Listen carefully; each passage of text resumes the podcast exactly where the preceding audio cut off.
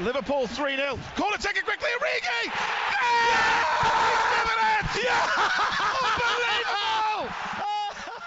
Hello and welcome to the Anfield Central podcast. This week I'm joined by James and Max as we discuss all the latest to do with Liverpool Football Club. And today I'm afraid to say it's much of the same from the Reds. Um, two defeats in a row since we last spoke to you listeners, um, two 1 0 defeats, both to West London clubs at Anfield, to Chelsea and Fulham. Um, I always say at the start of the show, we're trying to be positive, but I feel like that's not worked so far. So we're just going to go straight into it. James, can we use the word crisis now? Yeah, um, I, don't like saying it, but yeah, it's it's just shocking. Um, you just watch that Fulham game, and there was just nothing. There was no fight. There was just there was nothing. There was little glimpses here and there of a bit of quality. The shot from Jota that um, Areola saved. But apart from that, we look we do look like a relegation team at the moment. And I saw somebody say on Twitter, imagine if you put money on Liverpool at New Year's to lose six home games in a run, you would have been laughed out. Nobody would have nobody would have took your money. But yeah, it's it's definitely a crisis now. I, to be honest, I, I think we've been able to call it a crisis for about two weeks. Uh, like, yeah, like I was having a conversation with a few of my mates who support United, and they were saying, "Oh, like you know, the like the players will turn it around. Like you know, your squad's too good to go on a really bad run." And I said, like, it's not like you know we're hitting the post or you know we're getting unlucky or things like that it's not like that like yeah there've been a couple of bad decisions here and there but there's been there's been no performances even the Spurs and West Ham games, like, yeah, we scored goals, but I don't think we played that well, particularly against West Ham. I don't think we played that well. Spurs, we played well, but that's the, I think that is the one good performance. I wouldn't even say, like, Leipzig, we played passively, but I, I would say Spurs is the only genuinely good performance that Liverpool have had since beating Crystal Palace um, 7 0 which given that how long ago that was is unreal to be honest like yes the injuries are bad but the injuries are not so bad that this is a run of form you would expect like this is still Mo Salah this is still Thiago this is still Sadio Mane what what is happening at Anfield at the moment is frankly unacceptable from a, a playing a coaching point of view is ridiculous what is happening here. And I think every I, I think fans have got every right to be angry at this point. Yeah, completely agree. And it's like you say, in every game, particularly if we're talking about the last two fixtures spe- specifically, but in every single game where we're getting these negative results, we've des- we've very much deserved to lose. We've not been unfortunate. We've not, you know, had a hat load of chances that have just unfortunately, like you say, hit the bar or gone narrowly wide. We've been really, really poor. Fulham yesterday at time of recording, we're recording on Monday, so literally it's very fresh in our mind. They Fulham were ex- exceptional. They, it wasn't even like they came with a game plan and we fell into like fell into their trap. We were just so so far away from what you need to be to win a game of football in the Premier League. It was baffling. I mean, Fulham played really well, but they weren't outstanding. They were they were they were good. They did their jobs. They knew their roles and they executed it very well. But they weren't you know amazing. It was just Liverpool again was so poor. And one quote that I saw that came out of the game yesterday, the immediate reaction was when Harrison Reed, the Fulham midfielder, was interviewed on, on Sky Sports after the game. He described it as Fulham wanted it more. Is do you think that that was the case yesterday, James? Did Fulham want it more? And if so, how worrying is that? I wouldn't like to say that the players didn't want it mentally, but physically on the field, they were just they were second to every loose ball. They were all over the show, especially at the back with Rhys Williams and Neco Williams playing alongside each other. I mean, that was just an accident waiting to happen yesterday. Mm. Um, and I know Klopp came out pretty much after that Harrison Reed quote and said that, you know, he wouldn't say that Fulham wanted it more, but you could see the performance was there by them.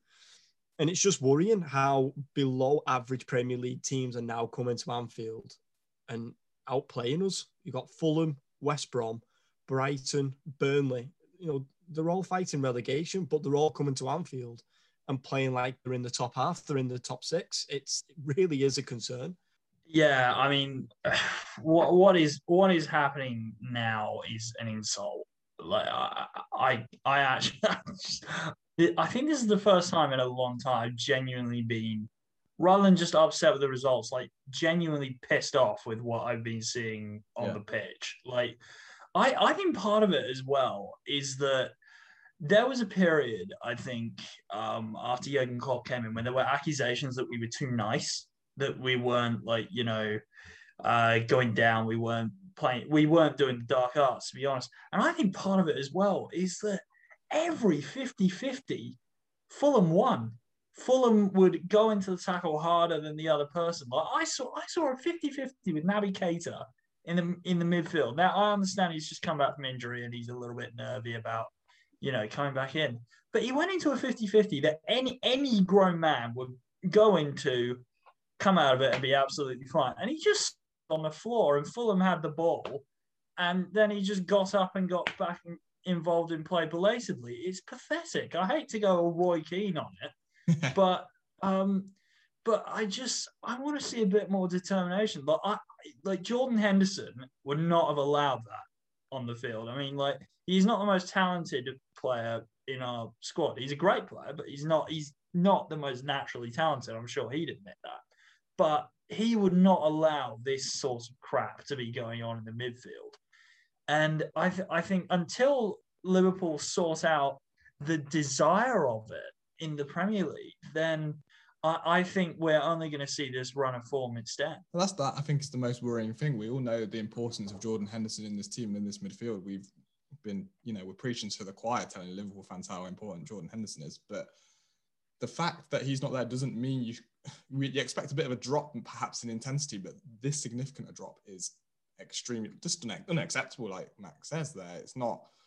There's no other word to explain it really. Um, we asked a few weeks ago on this podcast whether we thought mentally whether it's to do with injury, whether it's to do with getting the monkey off our back of finally winning the league after that long, if mentally we'd dropped off in terms of determination, desire, and if that was the case at the time, I think we kind of summarized that we didn't think that would be going on, and we certainly wouldn't think that Jurgen Klopp would be, allow that kind of thought processes to be happening. But this run since then has continued. It showed no real sign of them the winning at Sheffield United, which is was really the is definitely the outlier, we didn't even play particularly well in that victory.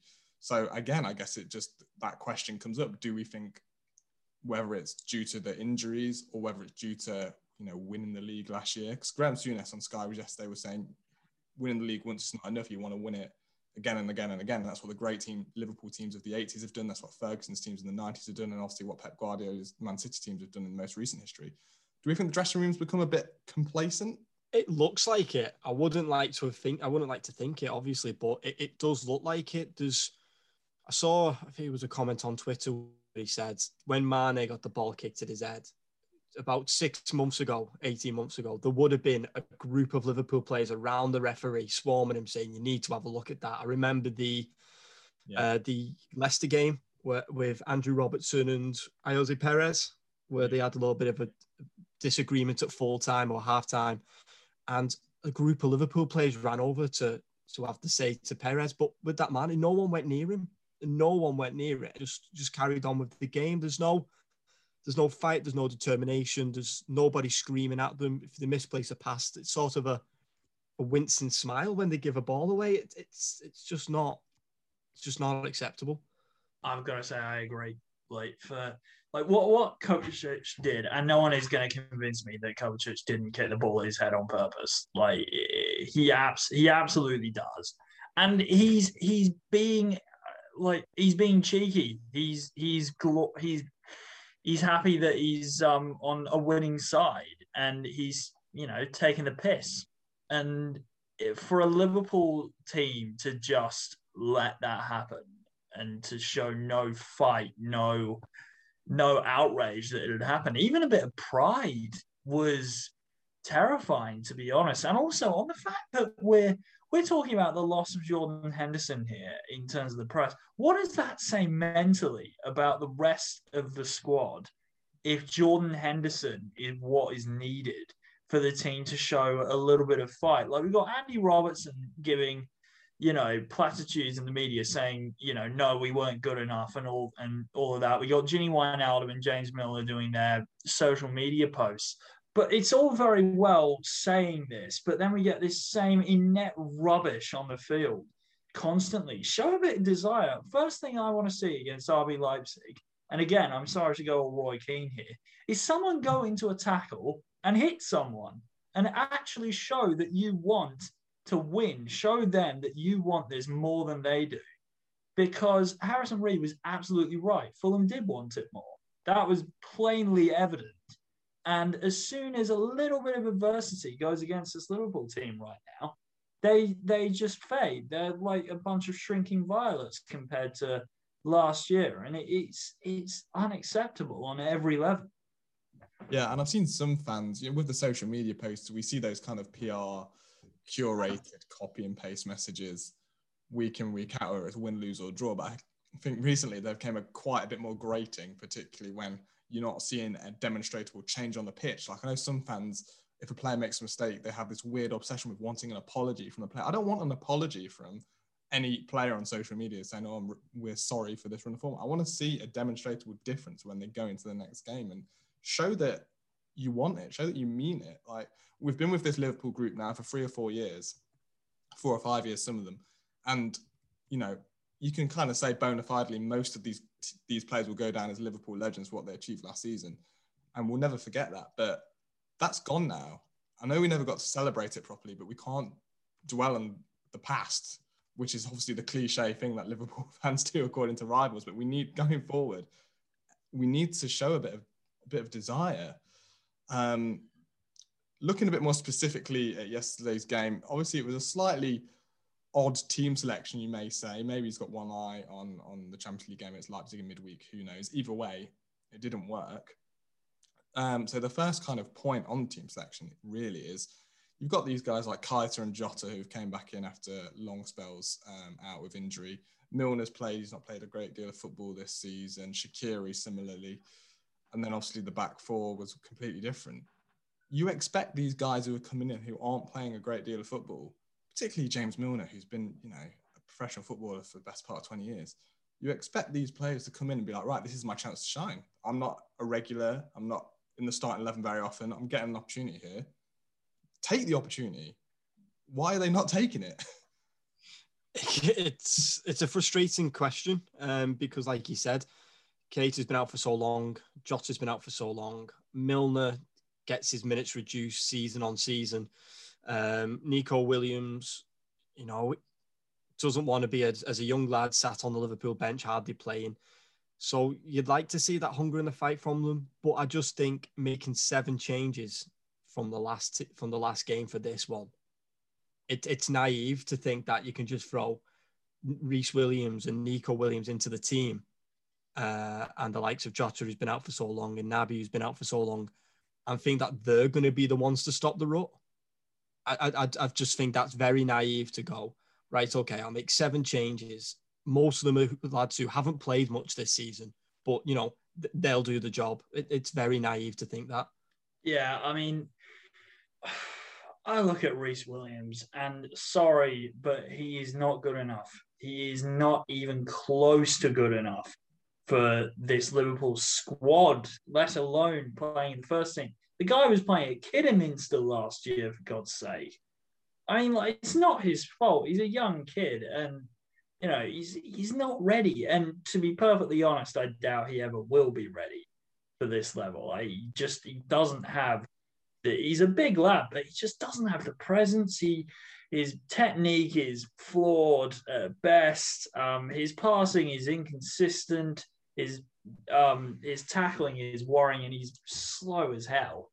Um and he he might be fine at championship level like one day, but he's not uh, it's not fair to throw a kid of his quality and his age into a Premier League match where he's defending against some good players. And like, yeah, he had a good game against Spurs a, a few a few months back, but that doesn't mean that he's good enough to play in this team consistently.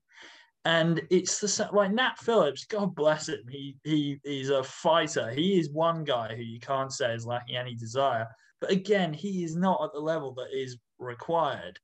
And yes, it's down to the defensive injuries. But quite frankly, FSG should have pulled their finger out as soon as January 1st popped around.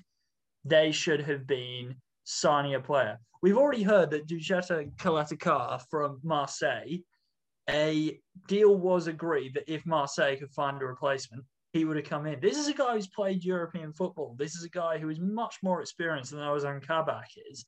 And the reason it didn't happen, by all reports, is that Liverpool left it too late and Marseille could not find a replacement um, for Kalatakar to leave. That right there is negligence of the highest order. I'm not an FSG out guy. I'm not.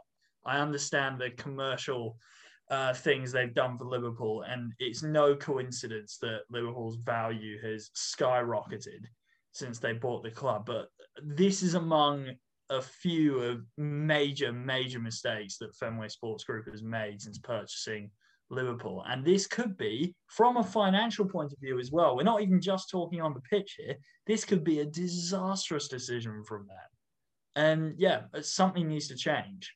And if Liverpool don't get in the top four, as is looking less and less likely as every match week rolls on by, they're missing out on Champions League prize money, revenue, every you know we know how lucrative the higher up you finish in the Premier League is. So on that point, kind of two questions, I guess. First of all, as we stand now, do we think that our top four chances are completely diminished? There's obviously mathematically not, but when you look at the games we've got left, while you'd back Liverpool of last season to pick pick up maximum points in most of them, what we've seen from the last six six games, you're probably say more often than not we're going to drop points. So is top four gone? And if it is gone, do we want to finish in the Europa League with, with all the kind of difficulties that that competition brings in terms of preparation time and travel? Uh, I wouldn't say the top four is completely gone because I still think the sides around us are still as not as inconsistent as us, but I don't think there is their squad depth is, is good enough for them to cause us to stop us from getting in there, if you know what I mean. I think if you look at Leicester, they're really struggling now because they don't have Maddison, Harvey Barnes. Yeah. And I think we'll slowly see them fade away. And then I think it's just going to be a straight shootout between us, Everton, Spurs, and Leicester for that final spot. Um, I wouldn't say we can't get it because you never say never. And you want to keep some sort of faith for the remaining games of the season. but um, and then the second question, I, I, don't want Europa League. If if we're not going to get Champions League, do not get Europa League because the last thing you want to be doing is flying to the other side of Europe in the Ukraine on Thursday night at eight o'clock, and then you've got to fly all the way back to play potentially a big Premier League game on a Sunday and you just look at the teams who go into the Europa League, they never challenge for a title. They never look like challenging because that first and the amount of journeys and how long it takes to qualify and how many games you've got to play, it just kills a squad. So they can't get Champions League, I don't want any Europa League football.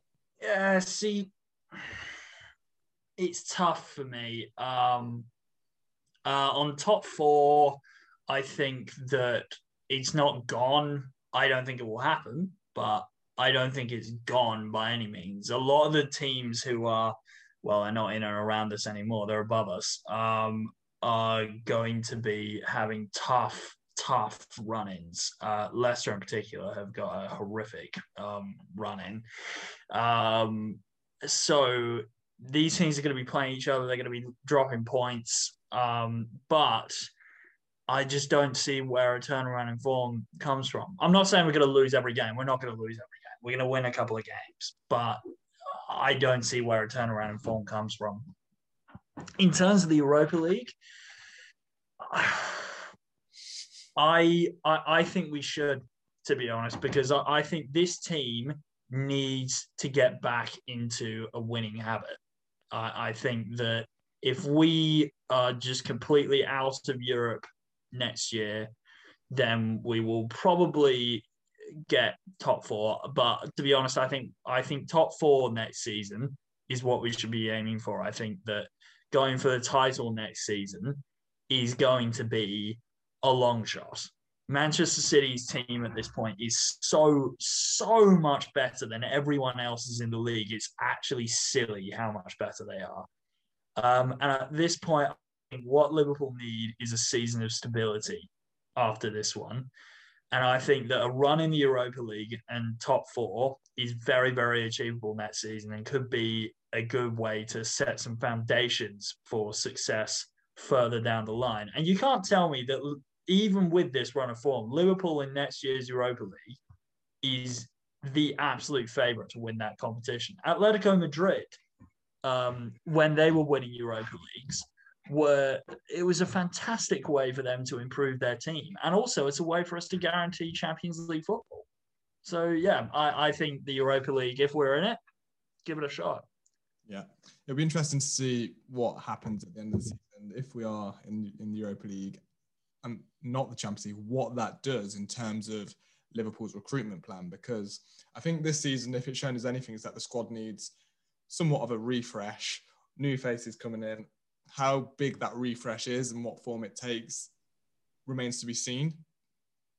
But should Liverpool miss out on Champions League football, as is looking more likely, how much of an impact will that have on Liverpool's plans for this summer in terms of recruitment, James? Do you think?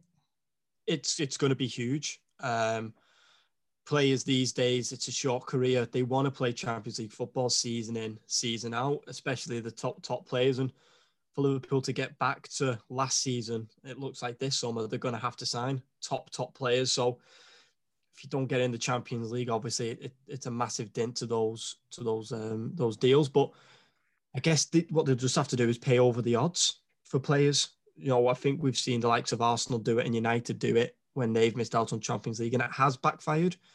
But I think that's the only option the club have got now is to overpay on wages um, and overpay on transfer fees. But it's their own fault. This is the situation they've left themselves in.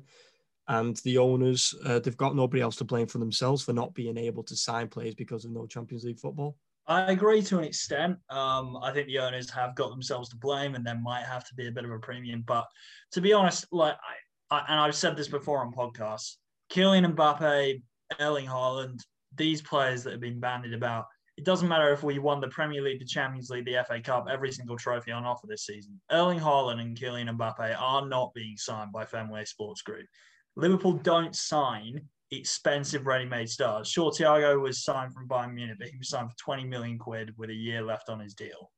I think that whether Liverpool get Champions League this season or not, if you're a if you're a player, let's say Houssem Aouar, who um, from Lyon, who has been heavily linked with Liverpool, if you're him and let's say Leicester City get top four and they approach you, and this Liverpool team under Jurgen Klopp approaches you, what's the logical decision you're going to make? The logical decision you're going to make is that yes, Leicester City have got top four, but Leicester City don't have the infrastructure that Liverpool do with all due respect to Brendan Rodgers, they don't have the coach that Liverpool do. And despite the form that Liverpool are in, they don't have the squad that Liverpool does. Liverpool will, in all likelihood, get back into the top four next season. So I, I think that one season in the Europa League is not going to be too damaging if you're looking at players like Houssem Aouar, uh, Donyell Malen, um, Duje Caleta-Car. I, I don't think that that it, that bracket of players is going to be too effective. If we were going after Haaland or Mbappe, then absolutely Champions League football would be absolutely necessary. But I just I, I don't think, regardless of top four, any of those players would be coming to Anfield. It'd be interesting to see what happens with Haaland this summer, particularly because Dortmund look like they could miss out on top four themselves. So it'd be interesting to see whether he does move on this summer because I think a lot of people in and around him are quite happy with him, you know, being at Dortmund and they see it as a good development plan. And for all intents and purposes, we're planning another season at Dortmund. Um, if they drop out of top four and a big offer comes from somewhere from England or Spain, maybe that maybe that will change. Um, another thing on this topic is that Jurgen Klopp's obviously been quite outspoken about this will not affect our summer recruitment plans. If a player only wants to play Champions League football, then he's not. We don't want him at Liverpool anyway, and by the same token, if a player at Liverpool wants to leave because they want to play Champions League football, then again, we don't want them here. Um, so with that in mind, I'm guessing in terms of outgoings in the summer, we if we don't miss out on top four, we shouldn't expect you know dramatic transfer requests from all the big stars or anything ridiculous like that, James. Uh, no, I don't think we'll get that. I think as well, a lot of them are all tied, tied down to long term deals anyway. Um, and I think all the big teams now in Europe, look at Real Madrid and Barcelona, are really struggling, fa- struggling financially. So um, I don't don't think we'll see anyone handing transfer requests. I think there'll be a lot of unhappy players that you know they haven't made it into the Champions League because obviously they set themselves goals and targets for the season. But yeah, I can't see I can't see many of them saying, "Oh, I want to leave because of Champions League football." I think the only one that's nailed on to leave is Wijnaldum. I think that's an absolute guarantee that that's happening now. Um, and then I can't I can't expect too many um, to really be handed in transfer requests. But yeah, it's just going to be a worrying summer, really, in terms of like you said, recruitment. You know, trying to bring the right kind of player and the right mentality of not be playing in a Champions League team if we miss out. So they're gonna gonna have the work cut out for them this summer. Yeah, um, I think that I mean, there's talk about Mo Salah being courted by, you know, who like Real Madrid or, or Barca or whatever. But who's going to, okay, you have Kylian Mbappe and Erling Haaland on the market who are scoring goals at a similar rate to Mo Salah. Mo Salah is in his late 20s. Those guys are young. You're going to have to pay at least 130, 140 million, if not more, for Mo Salah um, from Liverpool. He's tied down to a contract, no release clause. Who is going to pay that money? The, the answer is no one. Bayern don't spend like that. Real Madrid and Barcelona do not have the money right now. Juventus, maybe if they got rid of Cristiano Ronaldo, might have that sort of money going around. PSG, maybe, but I think that would only happen if Kylian Mbappe or Erling Haaland left. Um, I can't I can't see, and they're going nowhere in England. So I I, I don't see who buys them. Like they can kick up as much of a fuss as they like, but at the end of the day, they're under contract. And if there's one thing you can always guarantee about Michael Edwards' recruitment team, is they get the price that they want. If he can sell Dominic Solanke for 19 million quid, he can get well over triple figures for Mohamed Salah. Next up for the Reds, it's um, a trip back to Budapest to play the second leg of the RB Leipzig Champions League round of 16 clash. Obviously, we've got a 2 0 lead going into this, two away goals as well, which is always handy to have in the back pocket. Um, how are you feeling about this one? Is it a welcome distraction or we we've got a more sense of dread after what I've seen this weekend? I'm trying to look at it more as a welcome distraction. Um, I think it did come last time, the first leg. I think we were struggling in the league around about that time, and then we go and get a 2 0 away win. Um, it's not going to be anything like the first leg. I was surprised how poor Leipzig were, especially at the back, especially with likes of Upamecano and Konate. They were they were really bad at the back. Um, but going off current form, it wouldn't surprise me if it goes the distance and they end up going to penalties because we're just mentally we're just not there at the moment, and I'm just really not looking forward to it. Yeah, I wish I could add a layer of positivity to this, but I can't. Um, I yeah, I'm not looking forward to this game at all. To be honest, um, we are going up against an informed Leipzig side. Uh, they've already shown that they can um, uh, change their colours against um, English teams. Manchester United absolutely destroyed them in one match in the group stage, and then Leipzig went and knocked them out of the competition in the next match. Um, yeah, I just. I I don't see Liverpool. Um, I, I can't believe I'm saying this with two away goals. Um, uh, but I can't see Liverpool winning the tie. I really can't. I, I I think this has got extra time and then um, a Leipzig goal um, in extra time written all over it to win 3 0. Hate to say it, but that's what I think. Well, fingers crossed that doesn't happen. Uh, all the listeners have just switched off. no, um, sorry, listeners. It's hard because I always, I've been going through the same motions. I feel for the last kind of two months, where we have a negative result for 24 or 48 hours. I'm in a bad mood about it, or I'm thinking, you know, annoyed, all these emotions that we've been going through. And then the next game comes and I'm kind of like, okay, we've got these, you know, looking at the squad, looking who's back fit, knowing what the squad can do.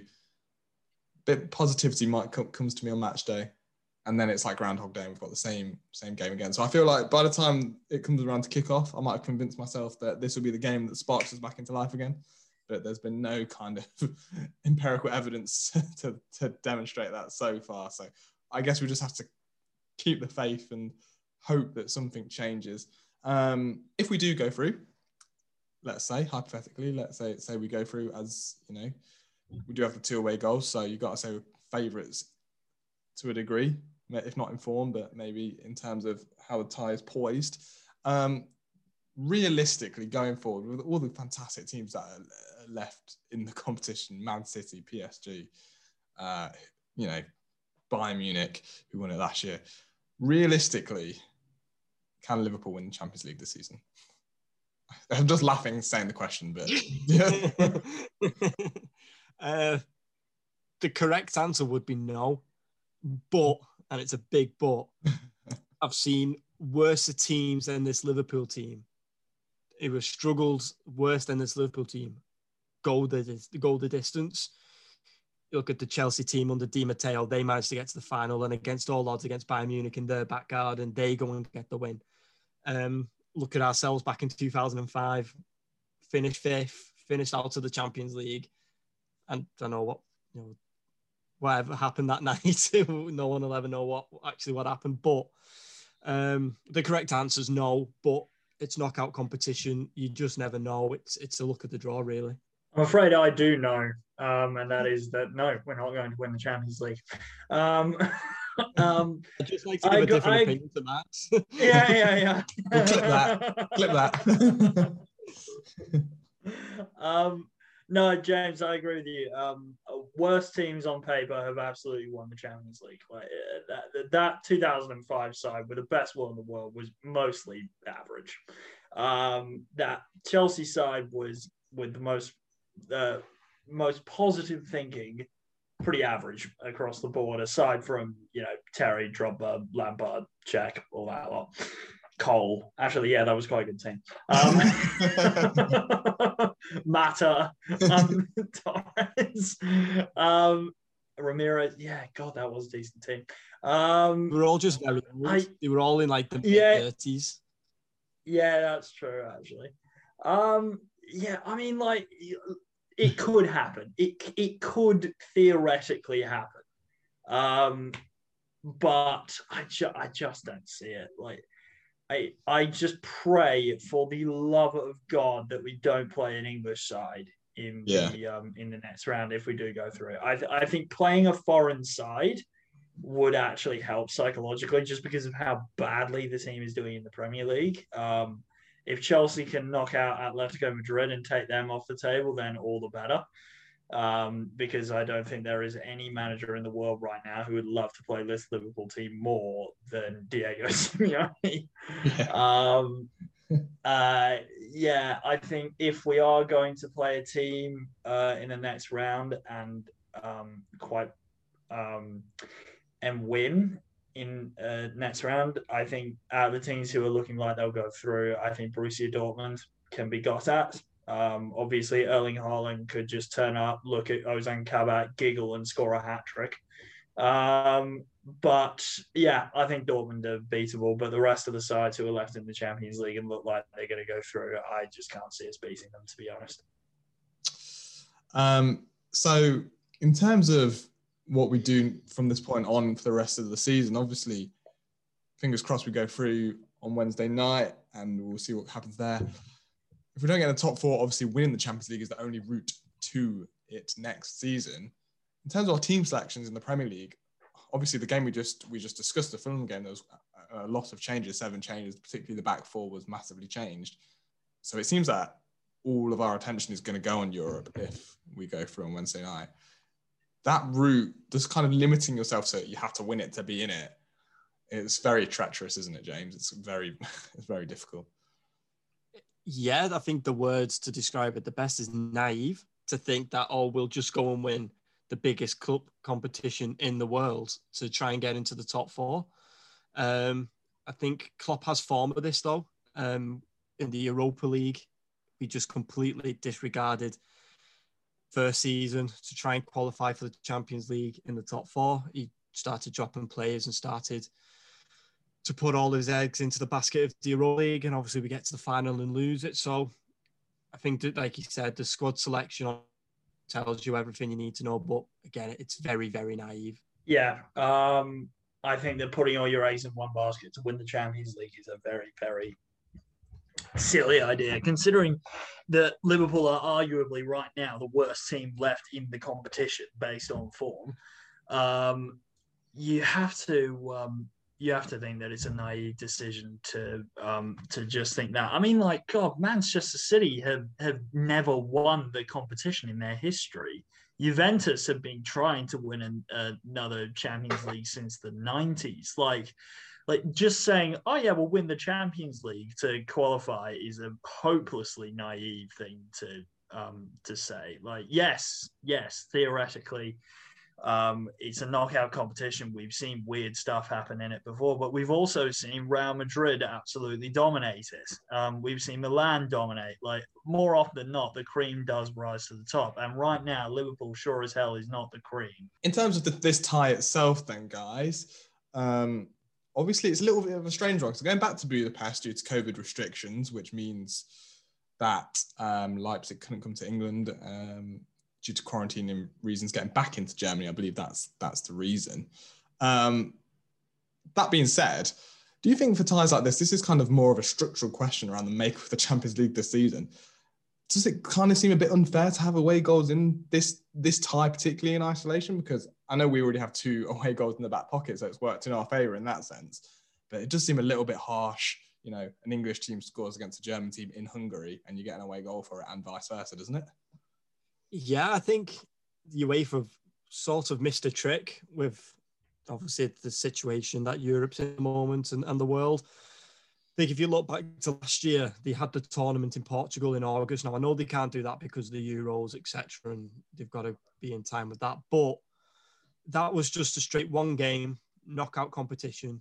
You win on the day, you go through, and I think they should have done that this year especially with other countries now are saying, listen, you need to quarantine before you come in and you need to quarantine before you go back. So I just think it's added a, a huge fiasco to it. And like you said, you know, England team playing a German team, playing in Hungary, and it's whoever scores the most goals in Hungary on for the away goal. So yeah, I think I think they've missed a trick. It should have just been a one-legged game. Yeah, I I completely agree. Uh, I think that I think last season's Champions League knockouts um, with the one match format in Portugal, I think it was tremendous. I'm gonna. Yeah. I just realised how posh I sound. I think it was tremendously exciting. um, um, yeah, I think that like the first leg is don't get me wrong, uh, like the two-legged system is fun, but whenever there's a first leg result, unless it's an absolute thrash, you just think, oh, it's all right, the second leg's to come. But in in that format, there were no second chances. You perform badly, you're out. And I really liked that format, and I think they could have gone with it this season. And I think they could have experimented with just going that way from uh, from now on. But obviously, it's difficult to do that with the fact that you want to sell home tickets and away tickets and stuff like that. So will ne- so will never happen. But um, yeah, I, th- I think the one-legged thing for this season, particularly with no fans, would have been fantastic. Yeah, I think financially UEFA would never go for it, would they? We know if there's one thing we know about the football authorities of FIFA and UEFA, it's that they will do whatever gives them the maximum profit. So I think that's obviously a big part of it. But I completely agree. I thought in Lisbon last year, particularly when the games were kind of like every day, you have the, quarterfinals, semi-finals, the the final after a little bit of a gap. Like it was relentless. You had like a week of football. It was like a mini international tournament almost, wasn't it? It was it was really enjoyable. Um, so yeah, we'll see what happens in Champions League this week. But then after that, we've got a bit of a break um, for our next game away at Wolves, which is on the Monday Monday night football next Monday. Um, a game not at Anfield, guys. Thank goodness for that. So I think obviously this season we've learned how big and contribution the fans make at Anfield. For whenever the rival fans kind of say, "Oh, the Anfield atmosphere is a myth," I I think this has this COVID pandemic, if it's shown anything, that is absolutely not the case. Saying that, while I think obviously the Anfield atmosphere and the whole Anfield aura is massive and a massive part of what we do as a football club, we can't blame that solely on what's been going on lately, can James? No, I don't think we can. Um, I think it's just another excuse, if you want to call it, for how they've played this season. But it does look like our best performances have come away from home this season. So the Crystal Palace 7 0, West Ham, Tottenham, um, Everton away in the Derby, Chelsea away at Stamford Bridge. There is a correlation between not playing at home with no fans compared to playing away from home. And I, I can't describe why or give a reason, but that just looks to be what's going on at the moment. But um, you know, this Wolves team, five at the back, they, they tend to play and very sturdy with Conor Coady at the back leading the line. So it's not going to be easy against them either. Yeah. Um, I, th- I think we can see the way that this is going to go. Um, uh, Wolves are going to sit deep, five at the back, very well coached, very well drilled. I wouldn't be surprised to see a 5 3 2 um, up against this Pedro Neto and Adama Traore as wide strikers, hit the ball in behind fullbacks, watch us try desperately um, and ultimately fail to defend against the long balls in behind. Um, Wolves have not been too crash hot um, in terms of their form. Uh, against Man City, they did impress me for a little while, but I mean, Man City are just they're incredible at the moment. Um, I wouldn't be surprised to see Liverpool get a point. Um, I, I, don't think this Wolves side uh, um, uh, the team who's going to come out and dominate. Um, if they can limit Wolves' counterattacks, then I think a point is certainly achievable. I can't believe I'm talking about a point being achievable against Wolverhampton Wanderers, but here we are. Um, yeah, I think being away from Anfield as well will lift some of the pressure off. And please God, let us see a uh, more convincing performance than what we've seen in the last couple of weeks. In terms of team selection, obviously it's a little bit difficult with a game so far away, but we didn't really talk about it in, ter- in Leipzig. Let's kind of concentrate at the front end of the pitch because the defense kind of picks itself because there's so few of them. Um, is Jota a guy who we're going to be wanting starting more often than not at the moment? And if so, who's going to be dropping out from that front three? Yeah, I think going off Jota's form before this injury, you know, we were all talking about it, especially after Atalanta game in the Champions League, that Firmino's place was really under threat in this starting 11. And I know there was a section of a few of the Liverpool fans, especially on social media, saying they wanted a front three of Jota, Mane, um, and Salah to be the front three. I think that's the way it'll go. I just like we, I think we spoke about it the other week. Firmino is just is I, I have no way to describe the drop the drop off from him, especially over the last two seasons, but especially this one. He's, he's just he's just missing chances uh, left, right, and centre. So I think if you go with Jota, Mane, and Salah, I think we have a better chance of scoring goals. But wouldn't surprise me if all four of them started, um, just to try and get some more fire, firepower onto the pitch, try and get as much as you can. Yeah, I, I would actually quite like to see us um, switch out of a 4 3 3. I know I've been saying this for a little while now. Um, I think that with Jota back, I think a narrow 4 4 2, not a diamond, but two sort of inside attacking midfielders rather than two wingers, um, would actually suit the system we have quite well. Uh, you could play Keita and Fabinho or, or um, Thiago and Fabinho, uh, whichever one you preferred, as deep line two.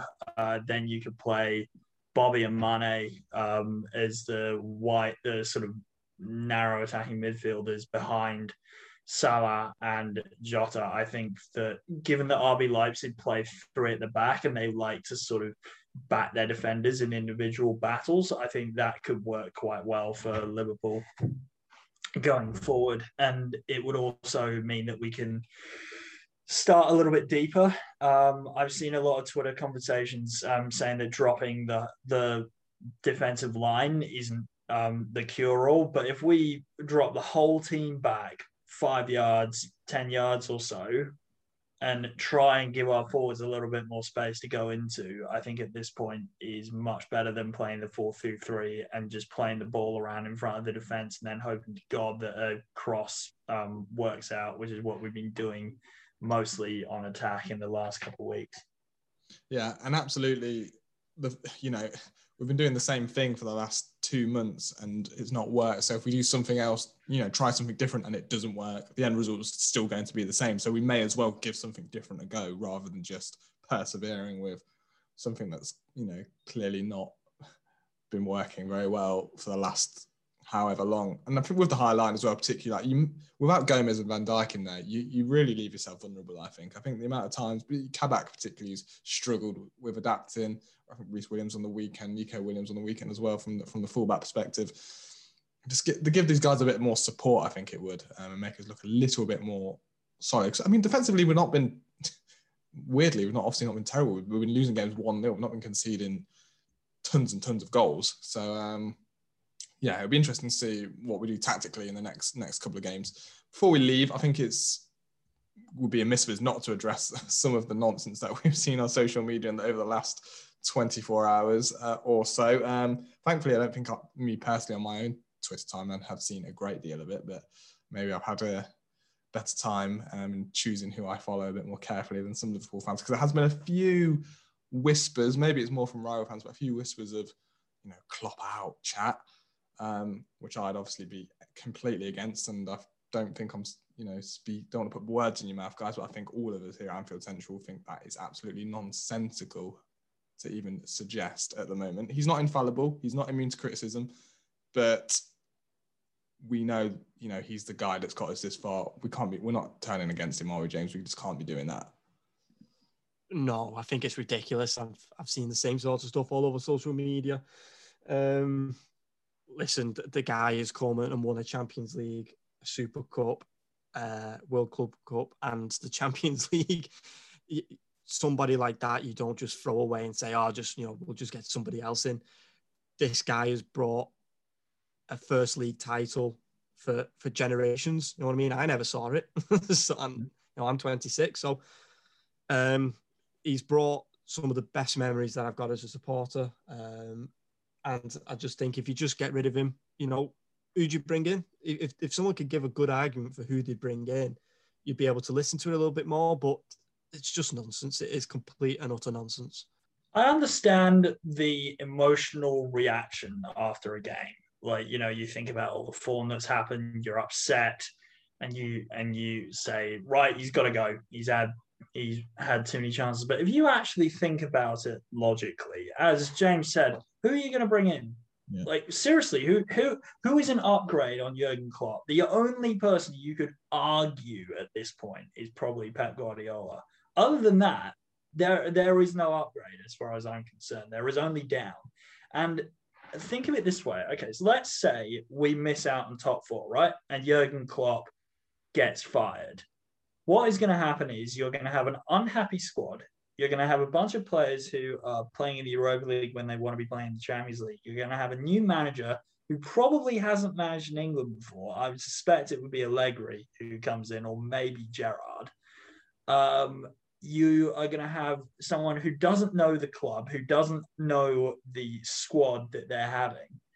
And you're going to be exactly the same predicament as you are with Jurgen Klopp, who has proven himself over the last three seasons to be one of the top two, as far as I'm concerned, managers on the planet. So it's just a completely nonsensical idea to get rid of him. If you want to get rid of anyone, get rid of a couple of the players who are who are severely underperforming. Like there, there is a case for Roberto Firmino to um, to leave the club, but there is certainly not one for Jurgen Klopp to leave the club. And it's madness if outside of just a silly emotional reaction, you think that is the case.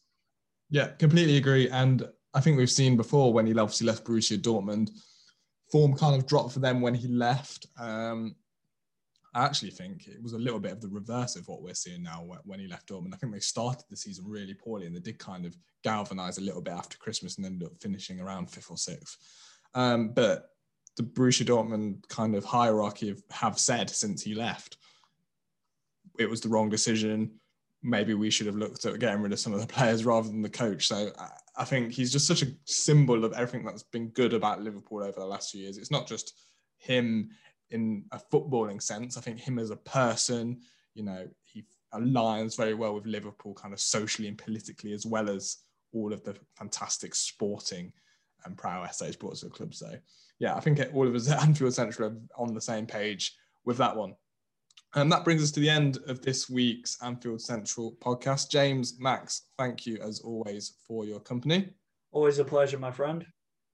And we'll be back next week, hopefully, with some good news. We'll be uh, reviewing what's happened in the Champions League, um, as well as looking at what's happened against Wolves. And then I think we've got an international break soon, so we'll kind of be discussing all things around that as well. Um, but until then, you can still get loads of content from Anfield Central online, anfieldcentral.co.uk, um, on Twitter at Anfield underscore Central, and our podcast is out on Acast and Apple Pods. So until next week, thank you very much for listening.